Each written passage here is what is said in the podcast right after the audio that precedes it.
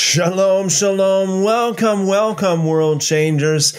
Tonight we're going to get into Second Samuel. We're going to get First Chronicles, uh, chapter 17 as well.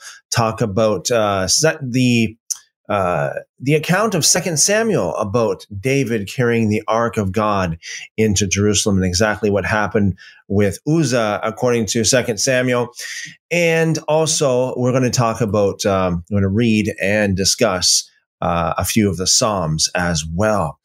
So, another great night of fellowship. I am on a live podcasting as well on Podbean. So, welcome to those of you who are over there as well. In the live chat, on YouTube. Calamentos uh, says, Shalom, everyone. Shalom, Calamentos. The Great Deception says, Shalom, everyone. Shalom, shalom. Psalm 94 says, Shalom. Good to see you. Welcome, welcome. Mark says, Shalom.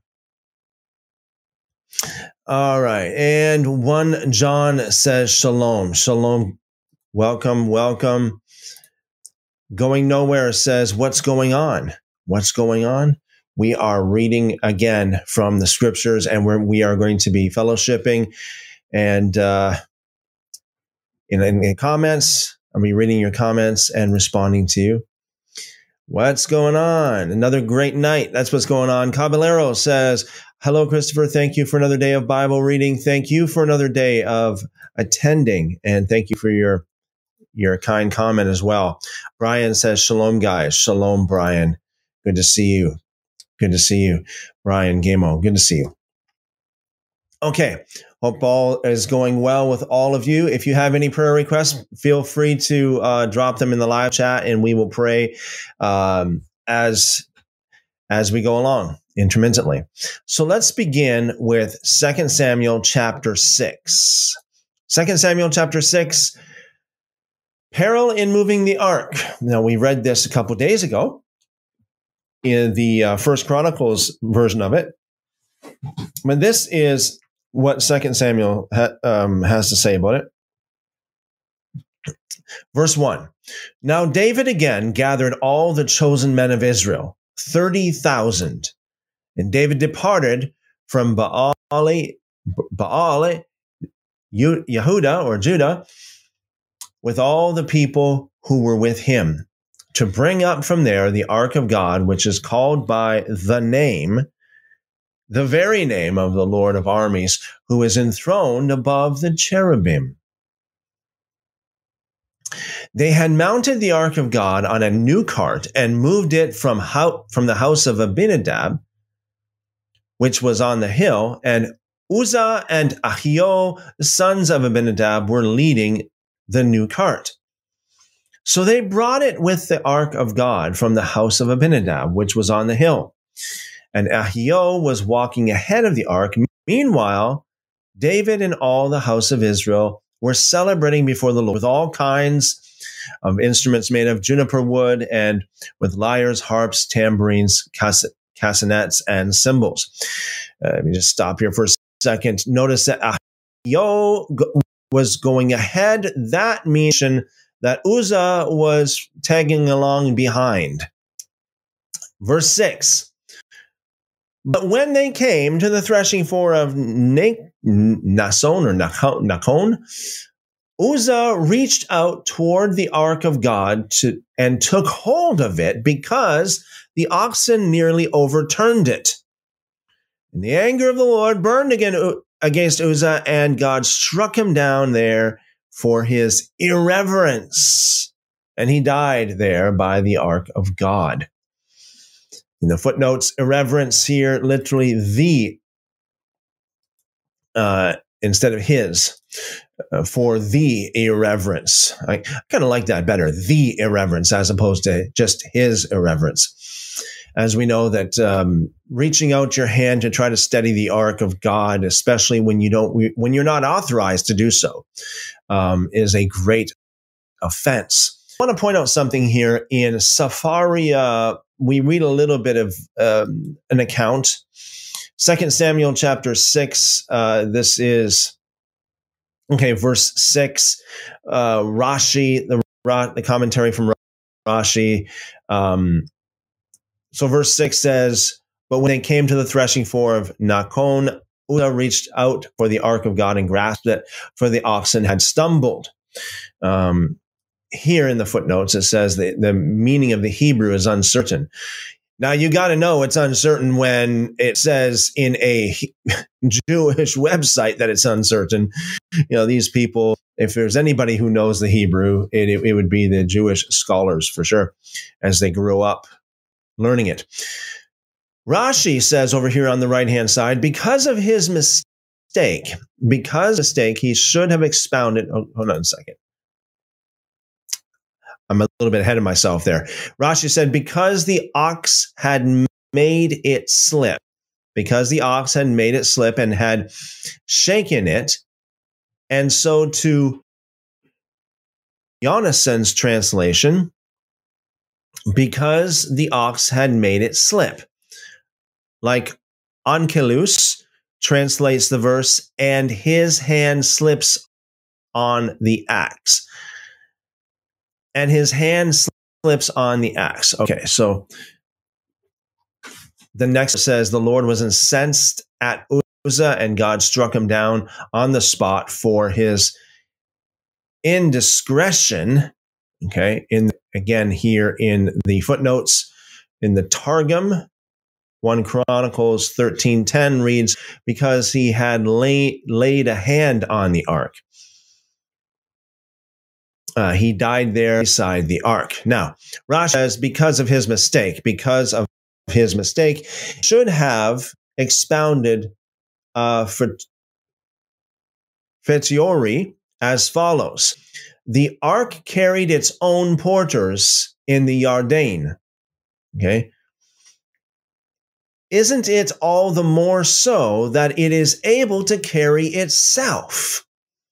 So, this is the idea that Uzzah should have had the faith that the ark of God is able to carry itself, or at least that God is able to look after it, the presence of God being being on it. And so there is an um, again an ancient Jewish uh, tradition that goes like this: when the when the people when the Levites were carrying the ark on the pole, like when carrying the ark on their shoulders. Uh, the way they looked at it is, well, it wasn't really the Levites that were carrying the ark; it was the ark that was carrying the Levites, kind of thing. Um, so Uzzah should have had more faith and more reverence, more respect for the presence of God, for the power of God, for the most sacred piece of. of most sacred relic, I guess you would call it, on the face of this this earth. So, um, that was his great sin, great disrespect, great disrespect. So, going back over to our Bible reading, verse 8 then david began became angry because of the lord's outburst against uzzah and that place has been called perez uzzah to this day. I mean breakthrough or break outburst against uzzah Verse 9 So David was afraid of the Lord that day, and he said, How can the ark of the Lord come to me? And David was unwilling to move the ark of the Lord into the city of David with him. But David took it aside to the house of Obed Edom, the, the Gittite. The ark of the Lord remained in the house of Obed Edom, the Gittite, for three months, and the Lord blessed Obed Edom and all his household. The ark is brought to Jerusalem Jerusalem. Verse 12 Now it was reported to King David, saying, The Lord has blessed the house of Obed Edom and all that belongs to him on account of the ark of God. So David went and brought the ark of God up from the house of Obed Edom to the city of David with joy. And so it was that when those carrying the ark of the Lord marched six paces, he sacrificed an ox and, and a fatted steer. And David was dancing before the Lord with all his strength. And David was wearing a linen ephod. So David and all the house of Israel were bringing up the ark of the Lord with joyful shouting and with the sound of the trumpet. Then it happened as the ark of the Lord was coming into the city of David that Michal, the daughter of Shaul or Saul, looked down through the window and saw King David leaping and dancing before the Lord. And she was, she was contemptuous of him in her heart. Hmm. Think about this for, for a minute here. So David was dancing, leaping and dancing before the Lord. And she, the wife of David, was contemptuous of him in her heart she didn't look at it from a good with a good attitude. She's like, oh, look at look at my husband out there. Look at him making a fool of himself. Look at how he was dancing. Is this how a, a, you know a respected, a respectable king behaves in front of the entire nation, dancing, leaping, and dancing like like a fool? Maybe she was talking. Maybe she thought something like that. More than likely, the way it talks, the way it sounds, that's how she was thinking. So she was contemptuous of him in her heart. Verse 17 Now they brought in the ark of the Lord and set it in its place inside the tent which David had pitched for it. And David offered the burnt offerings and peace offerings before the Lord. When David had finished offering the burnt offering and the peace offerings, he blessed the people in the name of the Lord of armies. Further, he distributed to all the people, to all the multitude of Israel, both to men and women, a cake of bread, one of dates, and one of raisins to each one. Then all the people left, each to his house. David returned to bless his own household. and Michal, the daughter of, of Shaul, the daughter of Saul, came out to meet David and said, How the king of Israel dignified himself today. For he exposed himself today in the sight of his servant, servants, female slaves, as one of the rabble shamelessly exposes, exposes himself. But David said to Michal, I was before the Lord, who preferred me to your father and to all his house to appoint me as ruler over the people of the Lord, over Israel. So I will celebrate before the Lord. And I mean, I might demean myself even more than this and be lowly in my own sight but with the, with the female slaves of whom you have spoken, with them I am to be held in honor. And Michal, the daughter of Saul, had no child to the day of her death. It is very, very important to pay respect, to respect those whom you should respect. Give all respect and honor to whom it is due. It is a serious offense to disrespect. First, we had Uzzah, who disrespected the Lord. Then we had Michal, who disrespected David. And God saw to it that she was childless to the day of her death because of that you would say, well, that sounds like just one little, you know, maybe she just had a little bit of a, an attitude. Maybe she just needed a little bit of an attitude adjustment. Well, God took it a lot more serious than that. So we need to make sure, we need to be very sure that we have the right attitude when we come, when we approach not only the Lord, his, the scriptures, but each other as well going on, moving on to 2 Samuel chapter 7. David plans to build a temple. Now it came about when the king lived in his house and the Lord had given him rest on every side from all his enemies, that the king said to the prophet, See now, I live in a house of cedar, but the ark of God remains within a tent. Nathan said to the king, Go do in your mind, for the Lord is with you. But in the same night, the Lord came to Nathan, saying, Go and say to my servant David, This is what the Lord says Should you build, a, build me a house for my dwelling?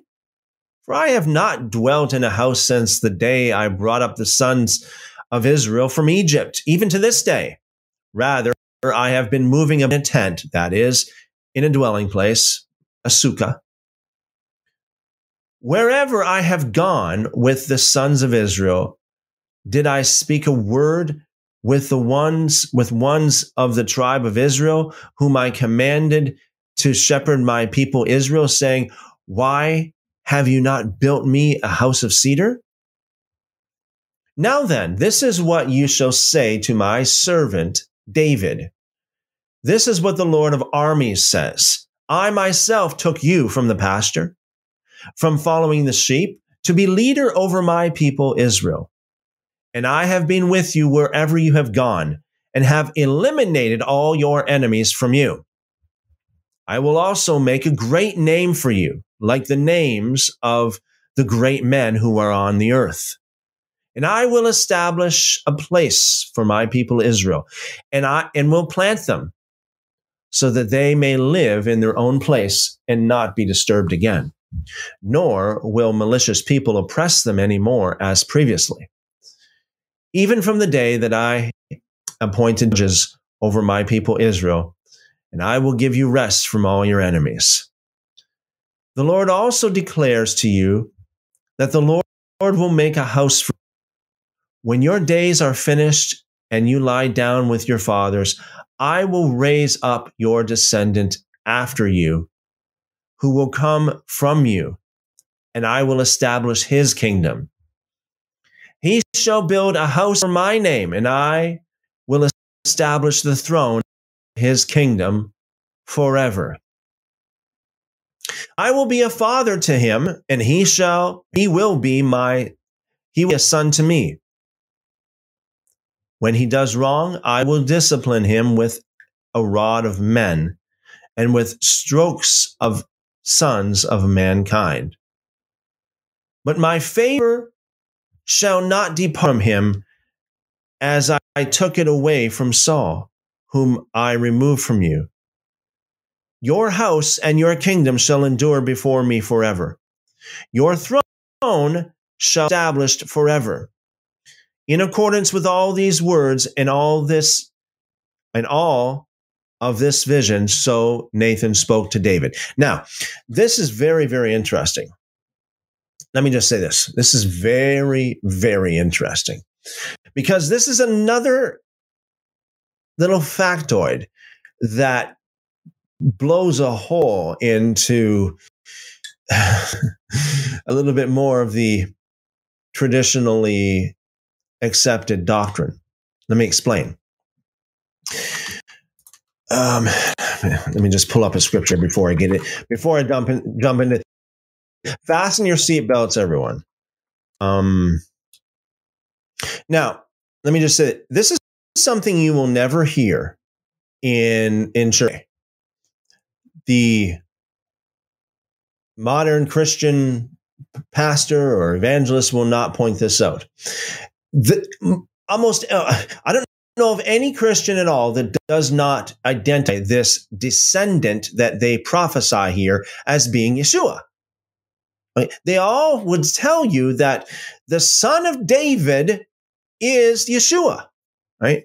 So this particular prophecy is very, very powerful and important because we ha- this is where we get the idea of the Messiah being the quote unquote son of David. And this is why we have to stop here for, for a minute with this. This is where it all boils down to. Okay. So there's two names basically, actually more than two names, but there's like the, the son of David is one name as we read in the gospels and the son of Adam or the Son of Man, I should say. Ben Adam, uh, the Son of Man is another one. So the Son of Man is speaking of the prophecy, uh, the messianic prophecy, so to speak. Uh, we read in Genesis that the um, the seed of Adam will crush the serpent's head, and the serpent will will strike at his heel, so to speak. Okay. So that's where the son, the, the term son of man comes from. Son of man being a very literal translation of Ben Adam, son of Adam, Adam's seed, basically. This is, this is, uh, so when they called Jesus the son of man, or when Jesus, Yeshua called himself the son of man, he was basically saying, I am the seed that will crush the serpent's head. I, I, will, I am the seed of Adam, the son of the son of man. But this this passage here is so integral because this is the passage that it that uh, is the foundation of that phrase, son of David. The son of David. This is so powerful and it's, it's so meaty. I'm not sure if I, maybe I should read, you know what? I'll, I'll read this paragraph one time because there's so much meat in here. And considering what I said, think about this for a minute.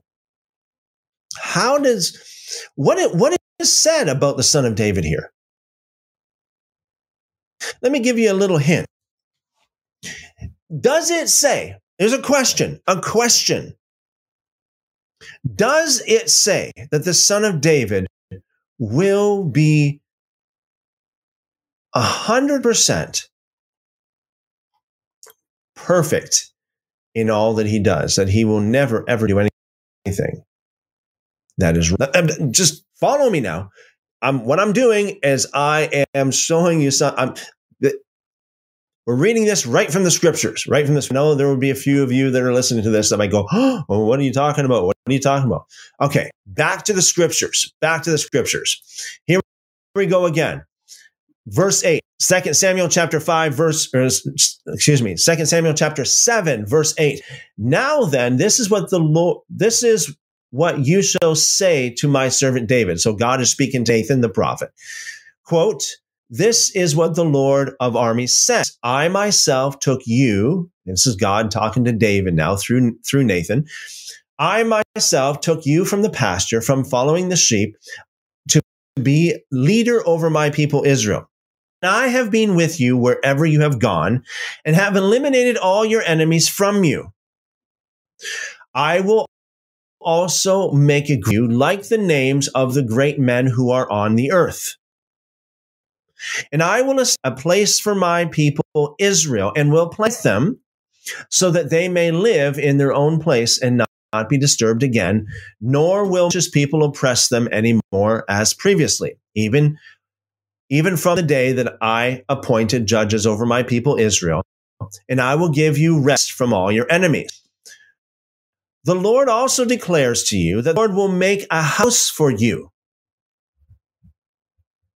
So this word here, house means basically means family. Okay. Uh, a house, as for me and my house, we will serve the Lord, basically family. Okay, this is what it's talking about. Not necessarily a you know a brick and mortar kind of a building. It's talking about a family now. So the Lord declares to you that the Lord will make a family for you, basically, uh, make descendants for you, make us for you. Verse twelve. When your days are finished and you lie down with your fathers, okay, basically when you're when you breathe your last and you're buried, I will raise up your descendant. Now, everyone I know of knows they would say this is this is talking about Jesus, descendant, um, seed, literally seed. Okay, the seed of David, the son of David, who will come from you. In other words, the son of uh, the Messiah had to have been a descendant of David, and and will establish his kingdom, and he, and and he shall build a house for my name, a family for my name and establish the throne of his kingdom forever. So I can hear all Christians just cheering, saying, Yay, hallelujah, yes, amen to that. Verse 14. I will be a father to him. Yes, Jesus called him uh, father. Jesus called the Lord father all the time. And he will be a son to me. When he does wrong. When he, do, not if, when he does wrong, I will discipline him with a rod of men and with strokes of sons of mankind. But my favor shall not depart from him as I as away from Saul, whom I removed from you. Now, I know, and I can just hear it coming. I know, I know there'll be there'll be people because you see, you can talk around anything. You can explain away everything. We don't want to explain away things. We don't want to talk around things. We don't want to beat around the bush. We don't. We don't want to go, yeah, but yeah, but what says it, but doesn't really mean that. Well, you know, the, forget it. We want we want the clear truth here. You read the the Psalms where in many places it's speaking in first person. We read about, you know, Psalm 22 the other day. First person, according to Christian theology, according to every church leader I have ever heard teach, Psalm 22, my God, my God, why have you forsaken me? And according to the, the, the New Testament, that's that's Yeshua him, himself speaking first person. And you and we'll we'll read this all the way through the book of Psalms, okay? Where Yeshua is speaking first person. But there are times when it talks about things that doesn't necessarily match up to Christian theology in regards to how Yeshua, uh, Christian theology, he was perfect from birth. And uh, I'm sure a lot of you guys would think, well, did he know when he was a toddler? Did he never get a bruise or scratch or, you know, did he never um, pronounce a word wrong as he was learning to speak, or did he have to learn to speak? I mean, all of these questions. When he was born, did he know how to walk? Did he know how to talk? Did he have all, I mean, or did he, was he perfect in knowledge? Or did he have to learn? And if he had to learn, that means there would be mistakes as he went. That's what learning is all about. If you have to learn how to walk, that means you don't know how to walk perfectly. That means you have to learn how to walk right. Okay, it's simple, simple. But I can just hear the Paulians and I can just hear the Christians beating around the yeah, but you forget about it. You can explain anything away. You can you can explain anything away. We don't want to do that. We want the down to earth, clear truth here. Now, it says here, when he does wrong, discipline him with a with a rod of men and with strokes of the sons of men. We know that the last half of that of that sentence, I will discipline, or at least he, he was struck with a rod and with the strokes of mankind. Sure, he was. He was greatly Yeshua. Okay. But every Christian I know of leaves this out. Now, here's the here's the thing as well, and again, please spare yourself and spare everyone else of trying to talk around this. But Hebrews chapter five, verse seven, gives us another little glimpse into this kind of factoid that I'm bringing out to you guys. Hebrews seven, Hebrews chapter five, verse seven. During the days of his life on earth, he offered up prayers and petitions with fervent cries and tears to the one who could save him from death.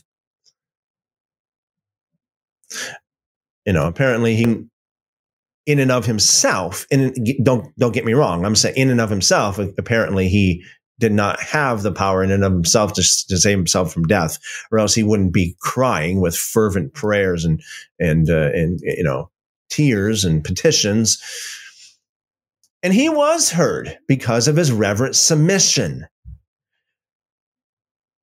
Son though he was, he learned obedience. What does that mean? That means at first he wasn't obedient. He learned obedience from what he suffered. And, and once made perfect, once made perfect, that implies that he wasn't perfect all the time. Like there was a point in time when he wasn't, and then he was made perfect. There was a point in time when he had to learn obedience.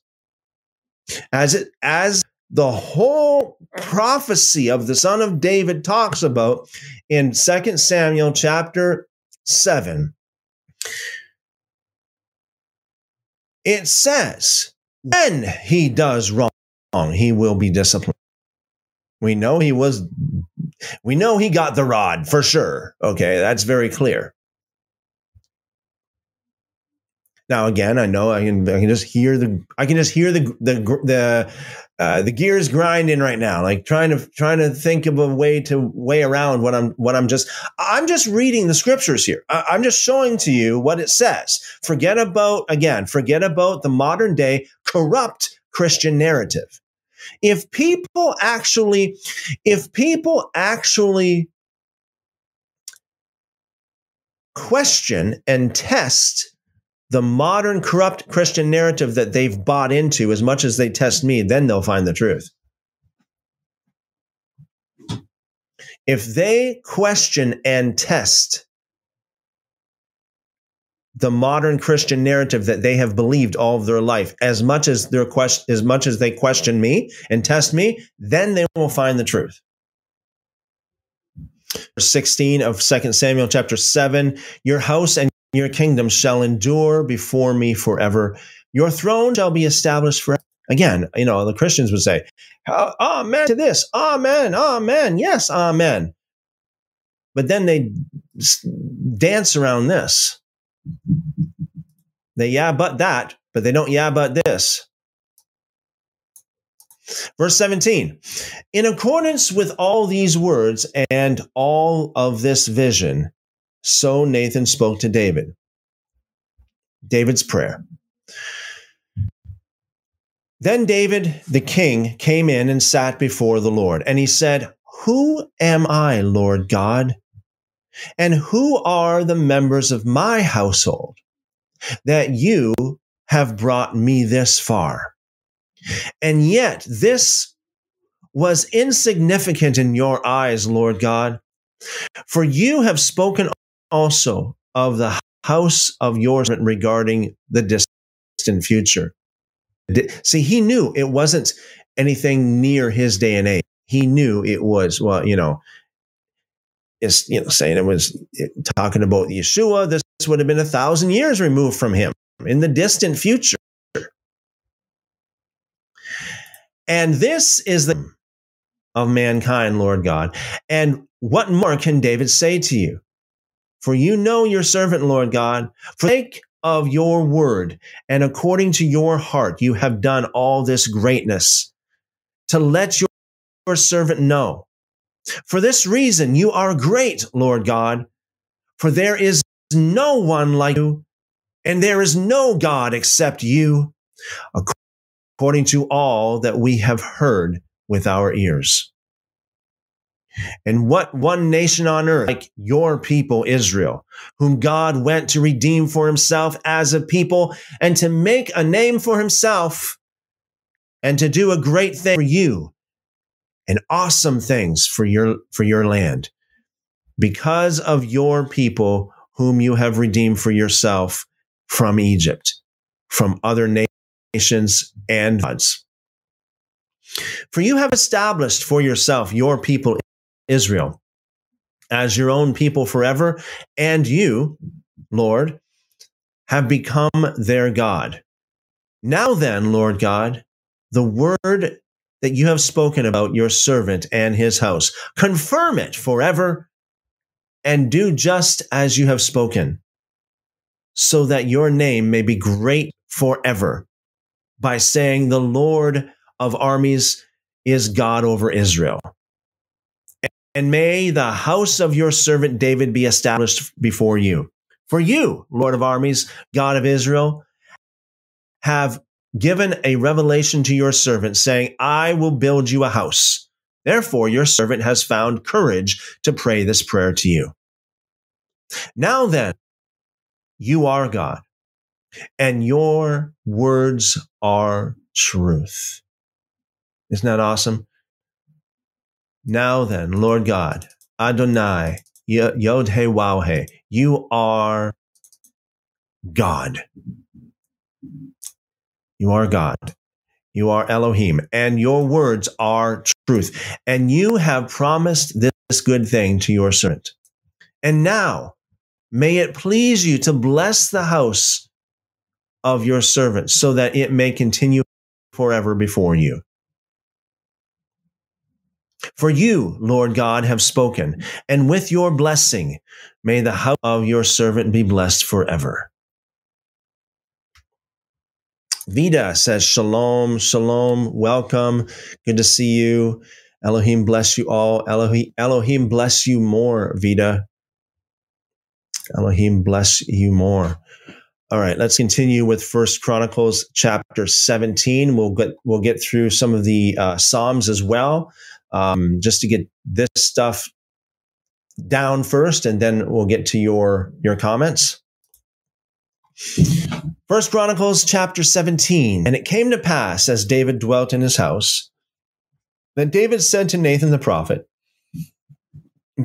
Behold, I dwell in a house of cedar, but the ark of the covenant of the Lord is under curtains of skins. And Nathan said to David, Do all that is in your heart, for God is with you. And it passed that in that night, that the word of the Lord came to Nathan, saying, Go and say to David, my servant, Thus said the Lord, You shall not build me a house for me to dwell in it, for I have not house from the day that I brought up Israel unto this day. But I have been a tabernacle and a tent in all places through which I have gone with all Israel. Did I ever speak to any one tribe of Israel, whom I commanded to feed my people, saying, Why is it that you have not built me a house of cedar? Notice, uh, let me just let me just stop here. Notice how God appeals to the of omission. Okay. It's like, I didn't say this. Notice I never asked for that. So why do you want mean, why do you want to do this for me? And this is how we should read the scriptures. We should always read it like, okay, what did, what did God say? What did God not say?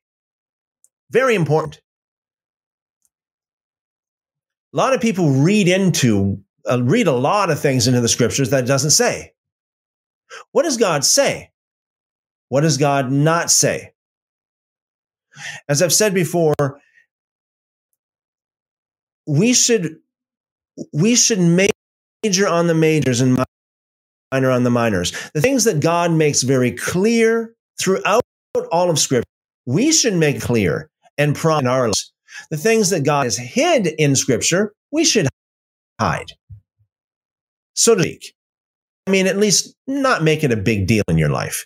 If God only said, maybe, you know, kind of hinted at it once or twice over the over a period of 2500s, then guess what? perhaps it may not be that important. But the things that are very important, of course, the things that, for example, this is just a, an example. All the way through scripture, we read on how important it is to obey. Obey is better than sacrifice. Important it is to repent, to walk in repentance. How important it is to be humble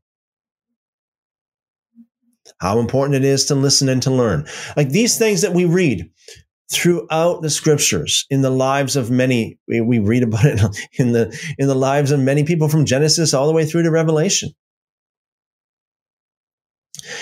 Do not be deceived. There are a lot of people I've, I, I see it more and more as time goes on, where people just point out a little scripture here. They they they oh they they grab a Bible and they they turn the page and they highlight one little passage here and then, you know, 50 years later, they highlight it and say, oh, look at this is that. And okay, then they make a big deal of it. This is, you know, it's like, second, like, as a parent, and if you want, if you have an important, like the most important thing you want your child to know, wouldn't you tell your child clearly? You wouldn't tell your child, through cryptic language through cryptic language over a period of 1500 years of trying to piece together this particular concept abstract concept with that in uh, forget it a lot of people don't see the trees for the forest a lot of people don't see the forest for the trees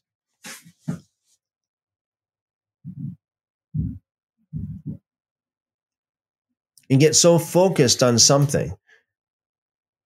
And we need to make sure that whatever God makes prominent, we should make prominent. Whatever God makes uh, doesn't say a whole lot about, eh, you know what? Why should we say a whole lot about it? Okay, let's get on here. This is First Chronicles chapter 7 again, God appeals to the law of omission. Hey, I didn't ask for it. Why? Like, you know, out of all the things that I've, you know, I've spoken to you guys since Adam, since the day of Adam, the days of Adam and Eve, I've spoken to, to mankind. I've never said, build me a house of cedar. Why do you want me to, why do you want me, why do you want to build a house of cedar for me? I've never mentioned that. Right. So again, what did God say? As opposed to what did God not say? We should always ask those questions. Verse seven, and now, thus shall you say, this is a Septuagint now, shall thou say to my servant David, Thus saith the Lord Almighty, I took you from the sheepfold, from following the flocks, a ruler over my people Israel. And I was with you in all places, wherever you went. And I destroyed all your enemies from before you.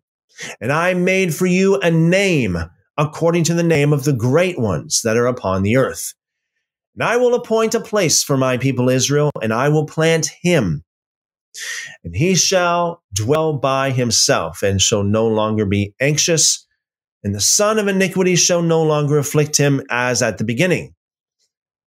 And from the days when I appointed judges over my people Israel, I have humbled all your enemies, and I will increase you and the Lord will build you a house.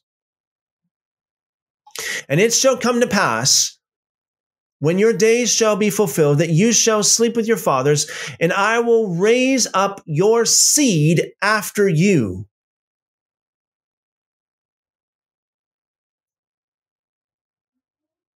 I will raise up your seed after you, which shall be of, of your bowels, and they come from your body, and I will establish his kingdom. And he shall build me a house, and I will set up his throne forever. And I will be to him a father, and he shall be to me a son. And my mercy I will not withdraw from him, as I withdrew it from them that were before you.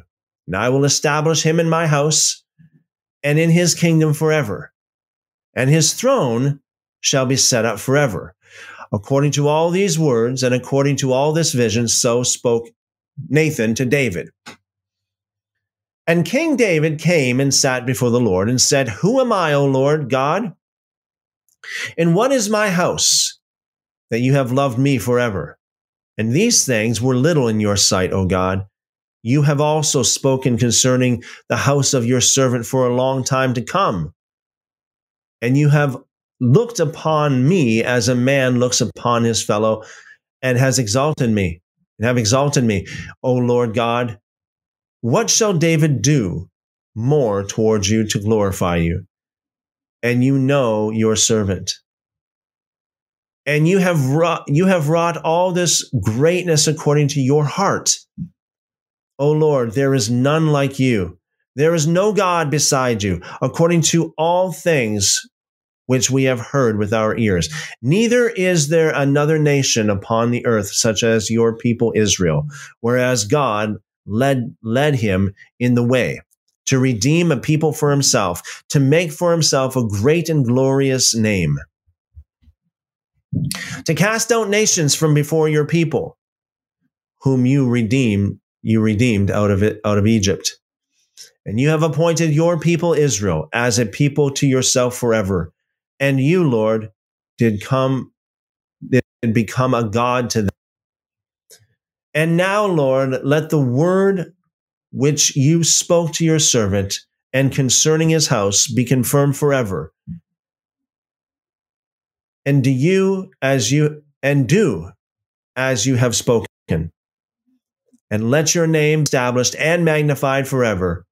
Men saying, Lord, Lord, Almighty God of Israel, let the house of your servant David be established before you. For you, O Lord my God, have revealed to the ear of your servant that you will build him a house. Therefore, my servant has found a willingness, willingness to pray before you. And now, Lord, you yourself are God, and you have spoken these good things concerning your servant. And now you have begun to bless the house of your servant so that it should continue forever before you. For you, Lord, have blessed it and do bless it forever. Yes, and we will get into some of the Psalms here. Psalms. All right, so have you guys ever read the Psalms through as if reading it, hearing it as like it is the word of uh, of Yeshua to you, like or the word of Yeshua, the word that, that Yeshua is actually speaking. Um, just a second here. This thing is giving me a little bit of um.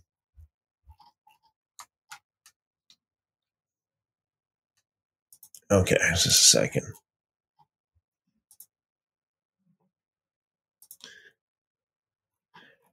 If it's true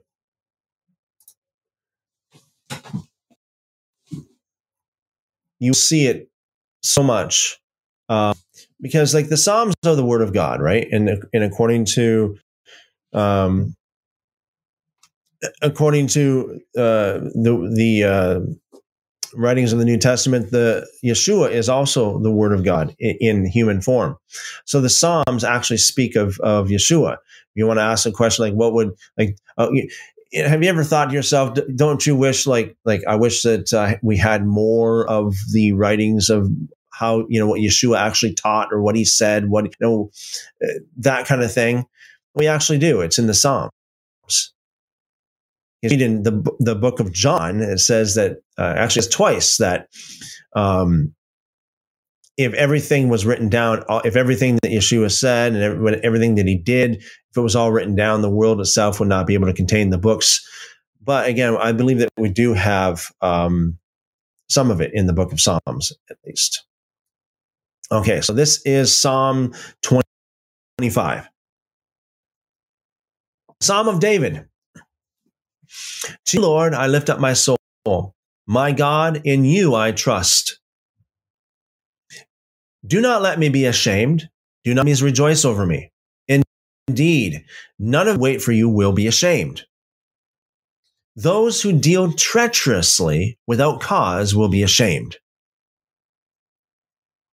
Make me know your ways, Lord. Teach me your, your paths. Lead me in your truth and teach me. For you are the God of my salvation. For you I wait all the day. Lord, your compassion and your faithfulness, for they have been from of old. Do not remember the sins of my youth or my wrongdoings again. Remember me according to your faithfulness, for your goodness' sake, Lord. The Lord is good and upright. Therefore, he instructs sinners in the way leads the humble in justice. He teaches the humble his way. All the paths of the Lord are faithfulness and truth to those who comply with his covenant and his testimonies. For the sake of your name, forgive my wrongdoing, for it is great. Who is the person who fears the Lord? He will instruct him in the way he will, he should choose. His soul will dwell in prosperity, and his descendants will inherit the land. The secret of the Lord is for those who fear him, and he will make them know. My eyes are continually toward the Lord, for he will rescue my feet from the net. Turn to me and be gracious to me, for I am lonely and afflicted.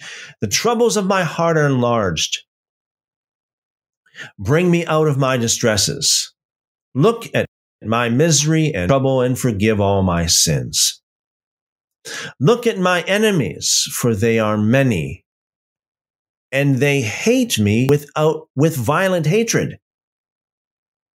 Right? Again, this is really fits very well the life of Yeshua. Remember, he said in John 7 7 that the world hates him. The world hates him. Why?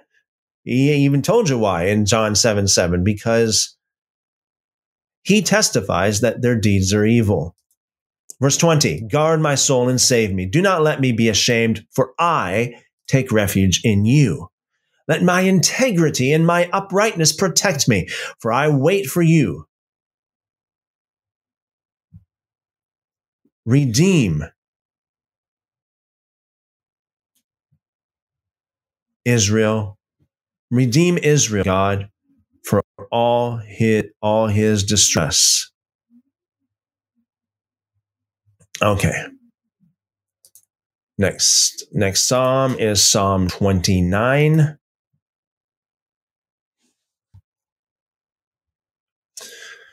voice of the Lord in the storm, the psalm, a psalm of David. Love this. This is a great psalm. Ascribe to the Lord, sons of the mighty. In the um, footnote, sons of gods. Ascribe to glory and strength. Ascribe to the Lord the glory due his name. Worship the Lord in holy attire again, in the splendor of holiness, as it says in other translations. The voice of the Lord is on the waters. The God of glory thunders. The Lord is over many waters. The voice of the Lord is powerful. The voice of the Lord is majestic. The voice of the Lord breaks the cedars. By the way, the cedars are huge, huge trees. Like they're like they're like monster trees. Okay. The voice of the Lord breaks the cedars. Yes, the, the Lord breaks the cedars of Lebanon in pieces. Have you ever seen pictures of those the cedars of Lebanon or the trees that are just so big and mighty? Yeah, the cedars of Lebanon here again. You can't really see a whole lot, but um, in these pictures, uh, cedars of Lebanon, this great, um, majestic trees.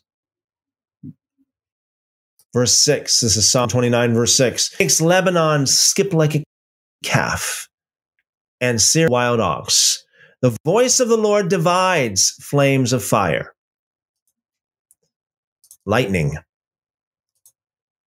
in the footnotes. The voice of the Lord shakes the wilderness. In the foot, footnotes, causes wilderness to whirl, to whirl. The voice of the Lord, the, the, the Lord shakes the wilderness of Kadesh. The voice of the Lord keeps the deer, or excuse me, makes the deer give birth and strips the forest bare. And in his temple, everything says glory.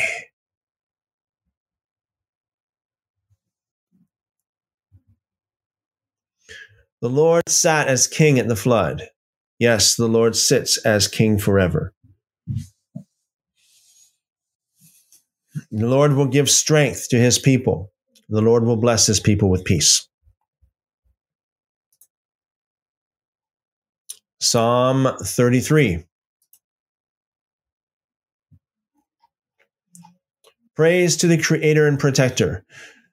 Sing for joy in the Lord, you righteous ones. Praise is becoming to the upright. Give thanks to the Lord with the lyre. Sing praises to him with a harp of 10 strings. And the guitar and bass there, 10 strings. Sing to him a new song Play skillfully with a shout of joy.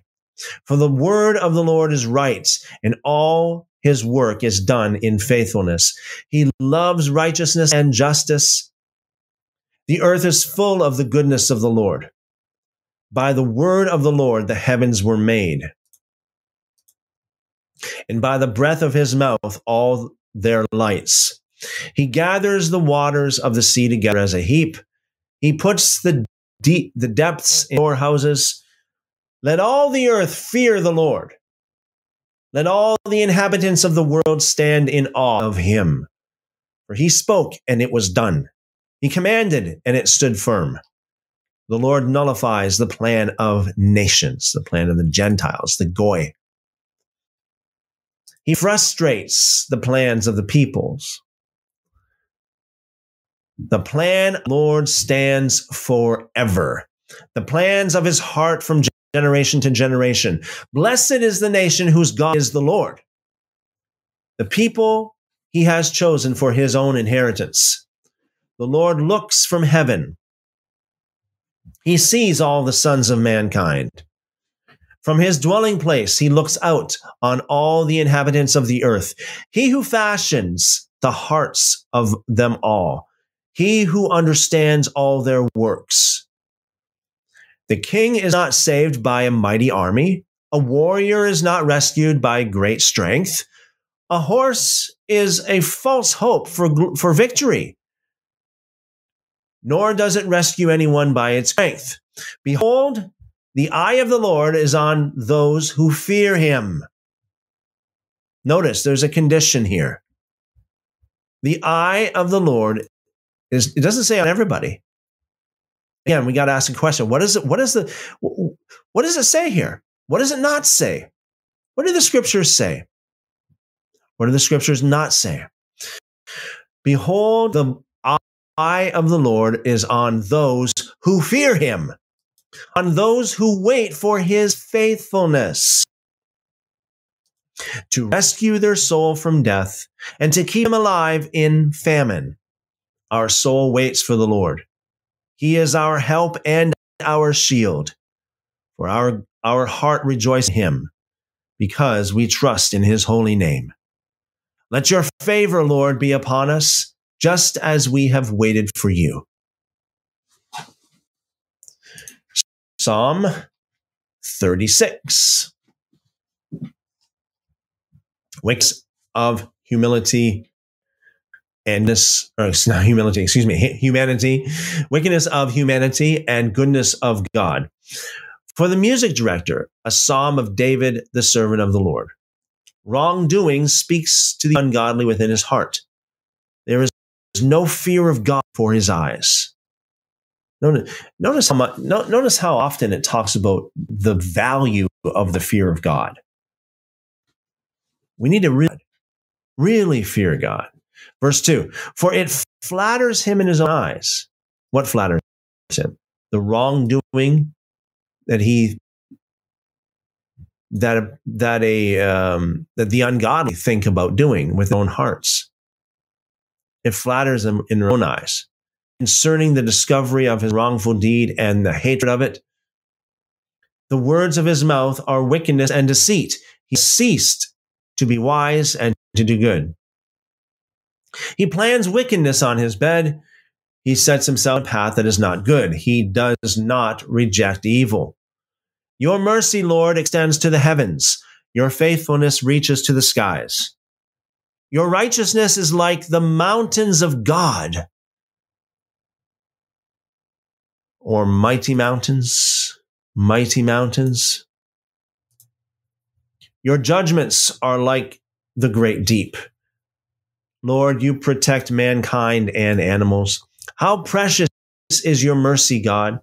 And of mankind take refuge in the shadow of your wings. They drink their fill of the abundance of your house, and you allow them to drink from the river of your delights. For the fountain of life is with you. In your light, wait. Prolong your mercy to those who know you, and your righteousness to the upright of heart. May the foot of pride not come upon me. Hmm. May the foot of pride not come upon me. Let me not be under the foot of someone who is proud. And may the hand of the wicked not drive me away. Those who do injustice have fallen there. They have been down and cannot rise. Psalm 39. The futility of life. For the music director for Jeduthun or Yeduthun, a psalm of David. I said, I will keep watch over my ways so that I do not sin with my tongue. Very important. Very, very important. Remember what it says in, the, in James keep your tongue. Your tongue is a world of iniquity and evil. Keep your tongue. I will keep watch over my mouth as with a muzzle while the wicked are in my presence. I was mute and silent. I refused to say even something good. Pain was stirred up. My heart was hot within me. While I was musing, the fire burned. Then I spoke with my tongue Lord, let me know my end and what is the extent of my days. Let me know how transient I am. Behold, you have made my days like hand widths, short. And my lifetime is nothing in your sight. Certainly, all mankind standing is, is a mere breath. Selah. Altogether breath. Certainly, every person walks around as a fleeting shadow. Isn't that true? I mean, people come and people go so fast, I tell you. They certainly make an uproar for nothing. He amasses riches and does not know who will gather them. And now, Lord, for what do I wait? My hope is in you. Save me from all my wrongdoings. Do not make me an object of reproach for the foolish. I have become mute. I do open my mouth because it is you who have, who have remove your plague from me because of the oppression of your hand. I am, I am perishing. With rebukes, you punish a person for wrongdoing. You consume like a moth what is precious to him. Certainly, all mankind is a mere breath. Selah. Very, again, very similar to um, James, where it talks about life is like a vapor. It appears just for a moment and then it disappears. Hear my prayer, Lord, and listen to, to my cry for help. Do not silent to my tears, for I am a stranger with you one who broad like all my fathers. Excuse me, for I am a stranger with you, one who lives abroad like all my fathers. Turn your eyes away from me that I may become cheerful again before I depart and am no more. Okay. So let me just see what we have again. Those of you who, if you've have anything in the live chat that you want to bring to my attention specifically, make sure you put at Christopher in the live chat.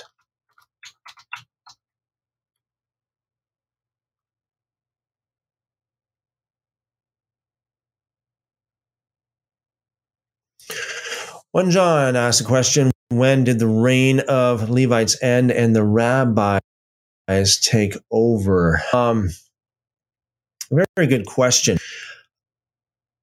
the Levites, the reign of the Levites never really did end. It's just that when the um, the destruction of the temple happened, uh, basically they were they were without a job, basically, except perhaps again I keep on referring to the the Levite that uh, or the Levites that they uh, they claim are Levites uh, that are looking after the Ark uh, of the Covenant in Axum, Ethiopia, right now.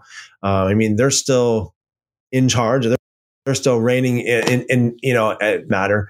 Uh, you know, given them, given that what they say is is true. Um, yeah, so uh, the Levites never really did, and the reign never really did end. It, it's just that um, after the, the the destruction of the temple, really they didn't really have anything to do. and so uh, yeah, so the rabbis basically became more prominent uh, for that matter. Very good question.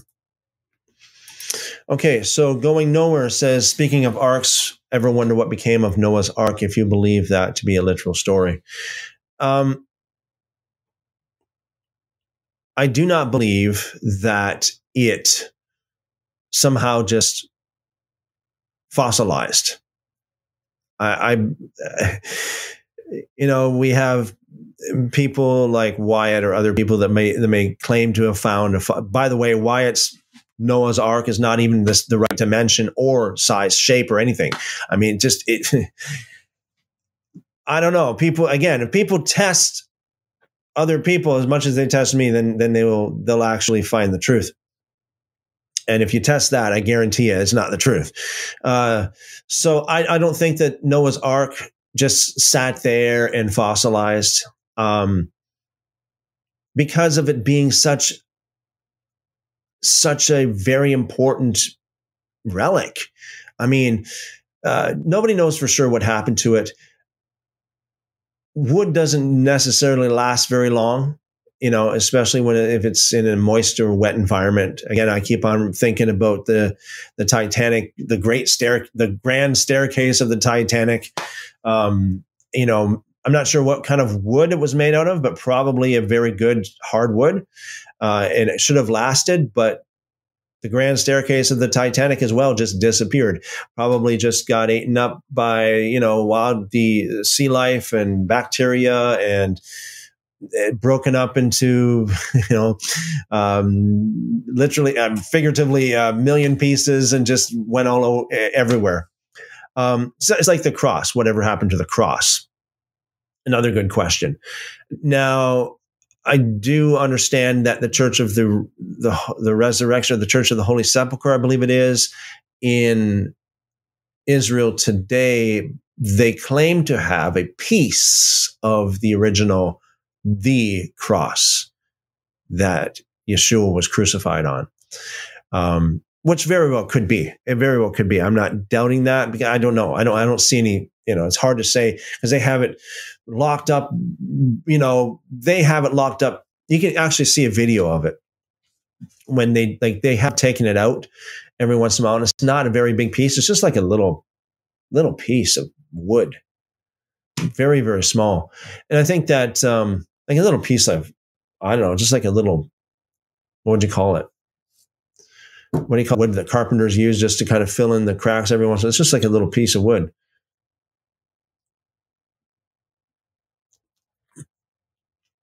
I don't know, about half the size of a pen.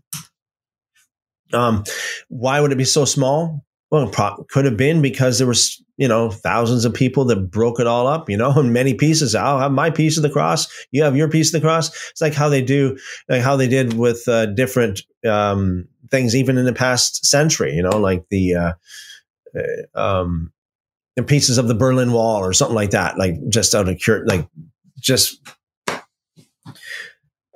for the sake of you know talking about it. Um, but the piece that like Noah's Ark would be the same thing as well. I would imagine that a lot of people would have been after it. It wouldn't have it wouldn't have survived very long. A lot of people would have been after it to keep their piece of history, right? Definitely. They wouldn't just leave it there. Oh yeah, there's just no that's, that's saved mankind, you know, well, I'll just leave it there and let it just fossilize. No. I'm pretty sure everybody went and got their piece of it and uh, it just got lost over time. Perhaps there is somebody somewhere that has a piece of it or some people that have pieces of it. Um, perhaps um, that they're not telling anybody. Like I said before, I think if, if I had a relic like that, I I don't think I'd be telling anybody either. Uh, I wouldn't want anybody. Uh, I wouldn't want anybody knowing if I had a valuable uh, relic like that. Um, unless it was under some really good lock and you know under a good lock and key. But um, yeah, so I think that um, that it, I think that it what it wouldn't be long before it was broken all up and shared amongst all of the people and you know as a heirloom and as a you know a piece of history and then it just eventually got lost that that's my um that's my estimation of what happened to it Very good question. Going nowhere.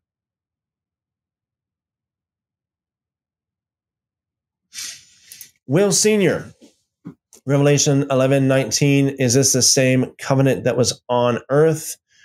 Um, want to make sure that I address this.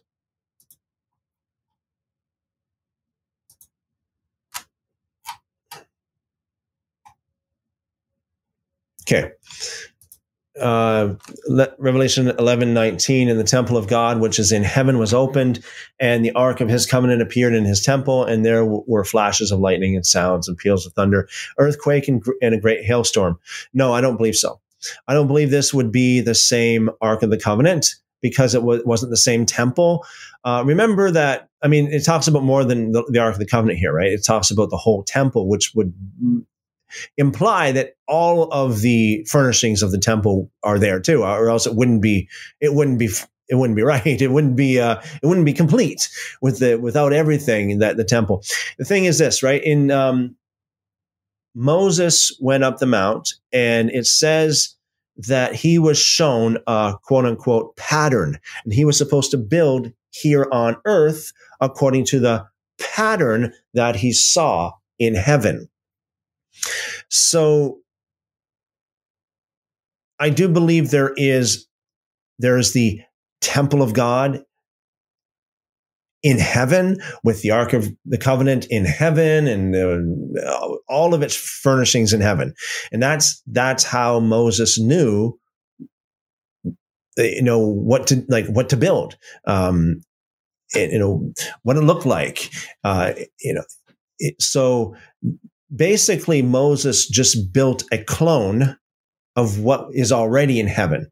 So even if even if the Ark of the Covenant, Moses' Ark of the Covenant, is in Ethiopia today, if that's the truth, then that would still be a clone of what's in heaven. I don't think that God would take the temple and all of its furnishings, including the Ark of the Covenant, out of heaven, just to, you know, because it, it, first of all, it doesn't say that in the scripture. Second of all, I think it's pretty clear. God showed him the blueprint, so to speak, the pattern, basically showed him the, you know, this is, this is what I want you to build, you know, took him basically to heaven or spiritually give him a vision, revelation.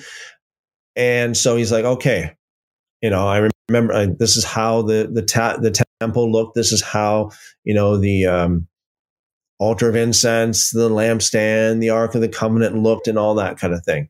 So, no, I don't believe that that Ark of the Covenant that is talking about in Revelation chapter 11 ever left heaven. Um, I think it's a permanent, forever deal. And I think that what happened, what, what Moses built on earth is, uh, was a uh, clone of that.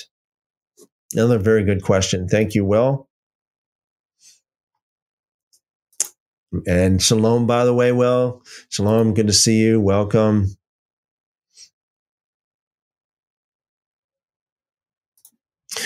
Going there, ask the question Do you believe that God has guardian angels assigned to particular people? Yes, it says that, right? It says that, um, uh, especially to those who would inherit salvation, right? He gives uh, his angels charge over them.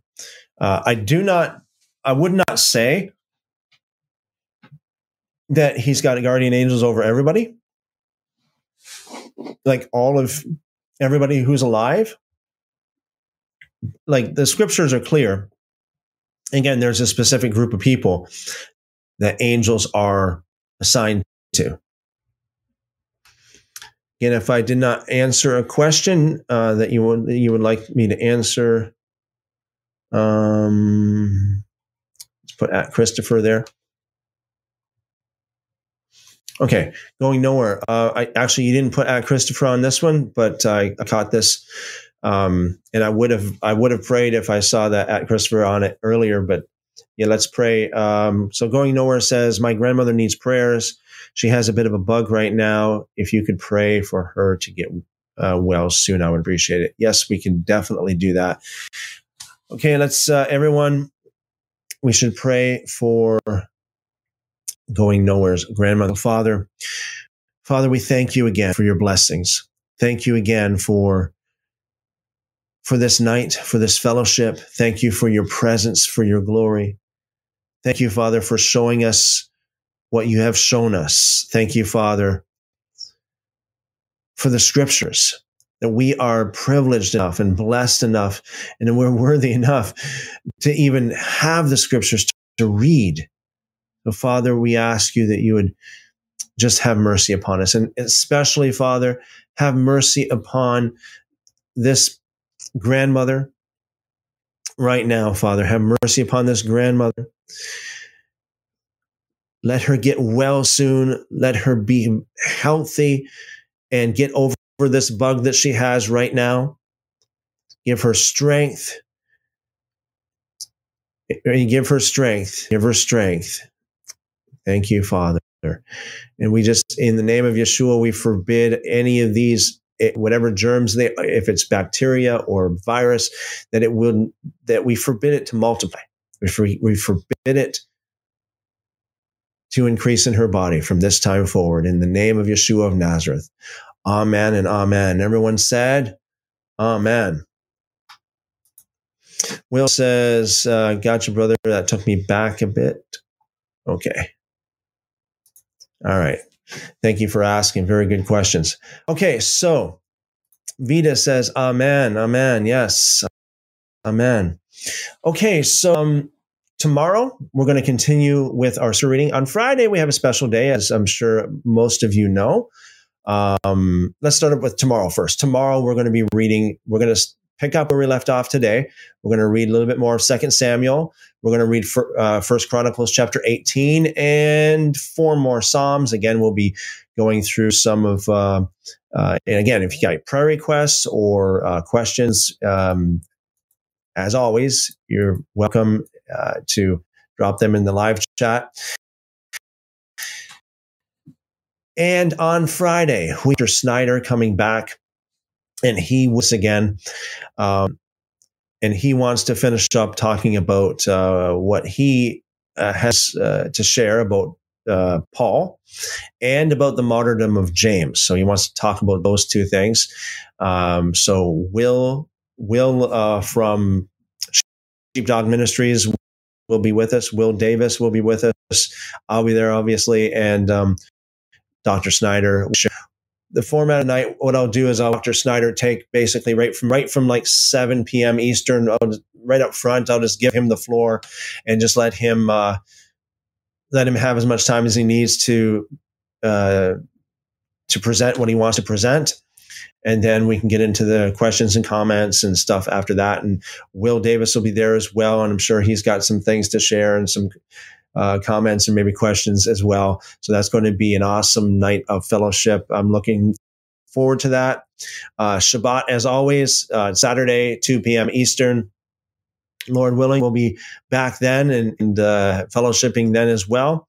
And so looking forward to all that. And once more, again, and uh, Onia has got a massive project on the go.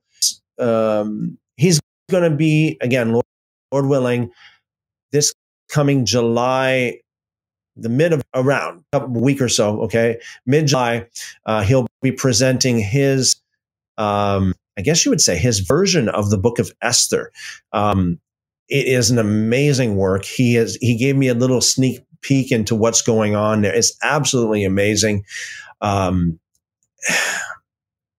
you know, he takes from the Masoretic, he takes from the Septuagint, he takes from the Dead Sea Scrolls, he takes from the um, um, the the, the Peshers uh, and the uh, several different texts, and he puts them all together line by line.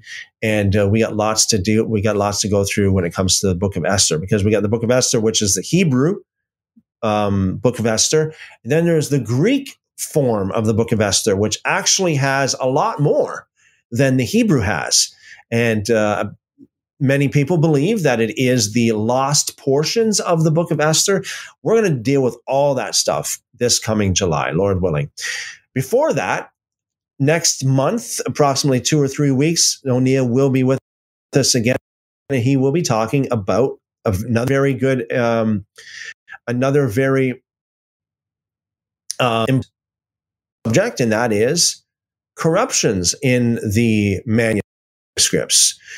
Very important for us to know that. I mean, as we go through life and as we talk to people about the Lord, about God, I'm sure you're going to come across people who are going to bring up the subject of corruptions of the script of the scriptures or corruptions of the manuscripts. And so Oni is going to be with us again uh, two or three weeks from approximately the middle of April, perhaps. Um, yeah, mid-April, uh, talking about the um, some of those corruptions. What's good about this, when we know that it's corrupted, that means that we know what the right, you know, when we know when we have uh, evidence that, for example, we got four manuscripts, you know, A, B, C, know that A, B is corrupted and D is corrupted. We know that C is not. And, you know, we have we have evidence that it's not because of historical findings and so on and so forth. We'll go through all that kind of stuff with Onia. Um, and uh, yeah, so that's going to be very, very interesting and very important to talk about. I don't think it's very wise to deny uh, these things in Scripture. I think it's important for us to, to know it well and uh, and to and to address it and to have a, a good head on your shoulders, level, um, down to earth, and uh, talk about it as it really is. Again, we don't want to be defending our doctrine if it's not if it doesn't stand up against truth. We want truth no matter what. We want you know, if if logic or reason or truth seems to point a different way, we'll go that way. And that's just the way that's that's just the, our philosophy, right? Because, you know, we've all heard so many different things that are not true. And we've all believed things that are not true. Let's just be honest. We've all believed things that are not true. But we're on the quest to be humble, careful and to look at things for what they really are, not to deny what's right before our eyes. I mean, you can, anybody, and they do. People do. People walk in denial. They live in denial. They live a lie. Many people do. Unfortunately, a lot of Christians do. And so I think it's I think it's very important not to do that. It just discredits us. We don't want to be discredited. We want to have a lot of credibility world. Amen. Amen. And the more knowledge we get, the more credibility have as long as we accept that knowledge and uh, if it's the truth and go with it, even if it hurts. Amen. Caballero says, thank you. It was an interesting reading, First Chronicles. Yes, thank you very much, Caballero. One John says, um, thank you and good night. Thank you. Good night as well. Always good to see you. You guys are awesome. So, as always, we'll be back tomorrow, Lord willing, same time, same place, 7 p.m. Eastern. Going Nowhere says, Thank you for praying for my grandmother. God bless you and a good night. Yes, and please um, keep me up to date as to what's going on there. Let me know how she's doing. Okay. Um, I mean, if she's not any better, we, we want to pray so that. Okay. So just, just make sure you let us know.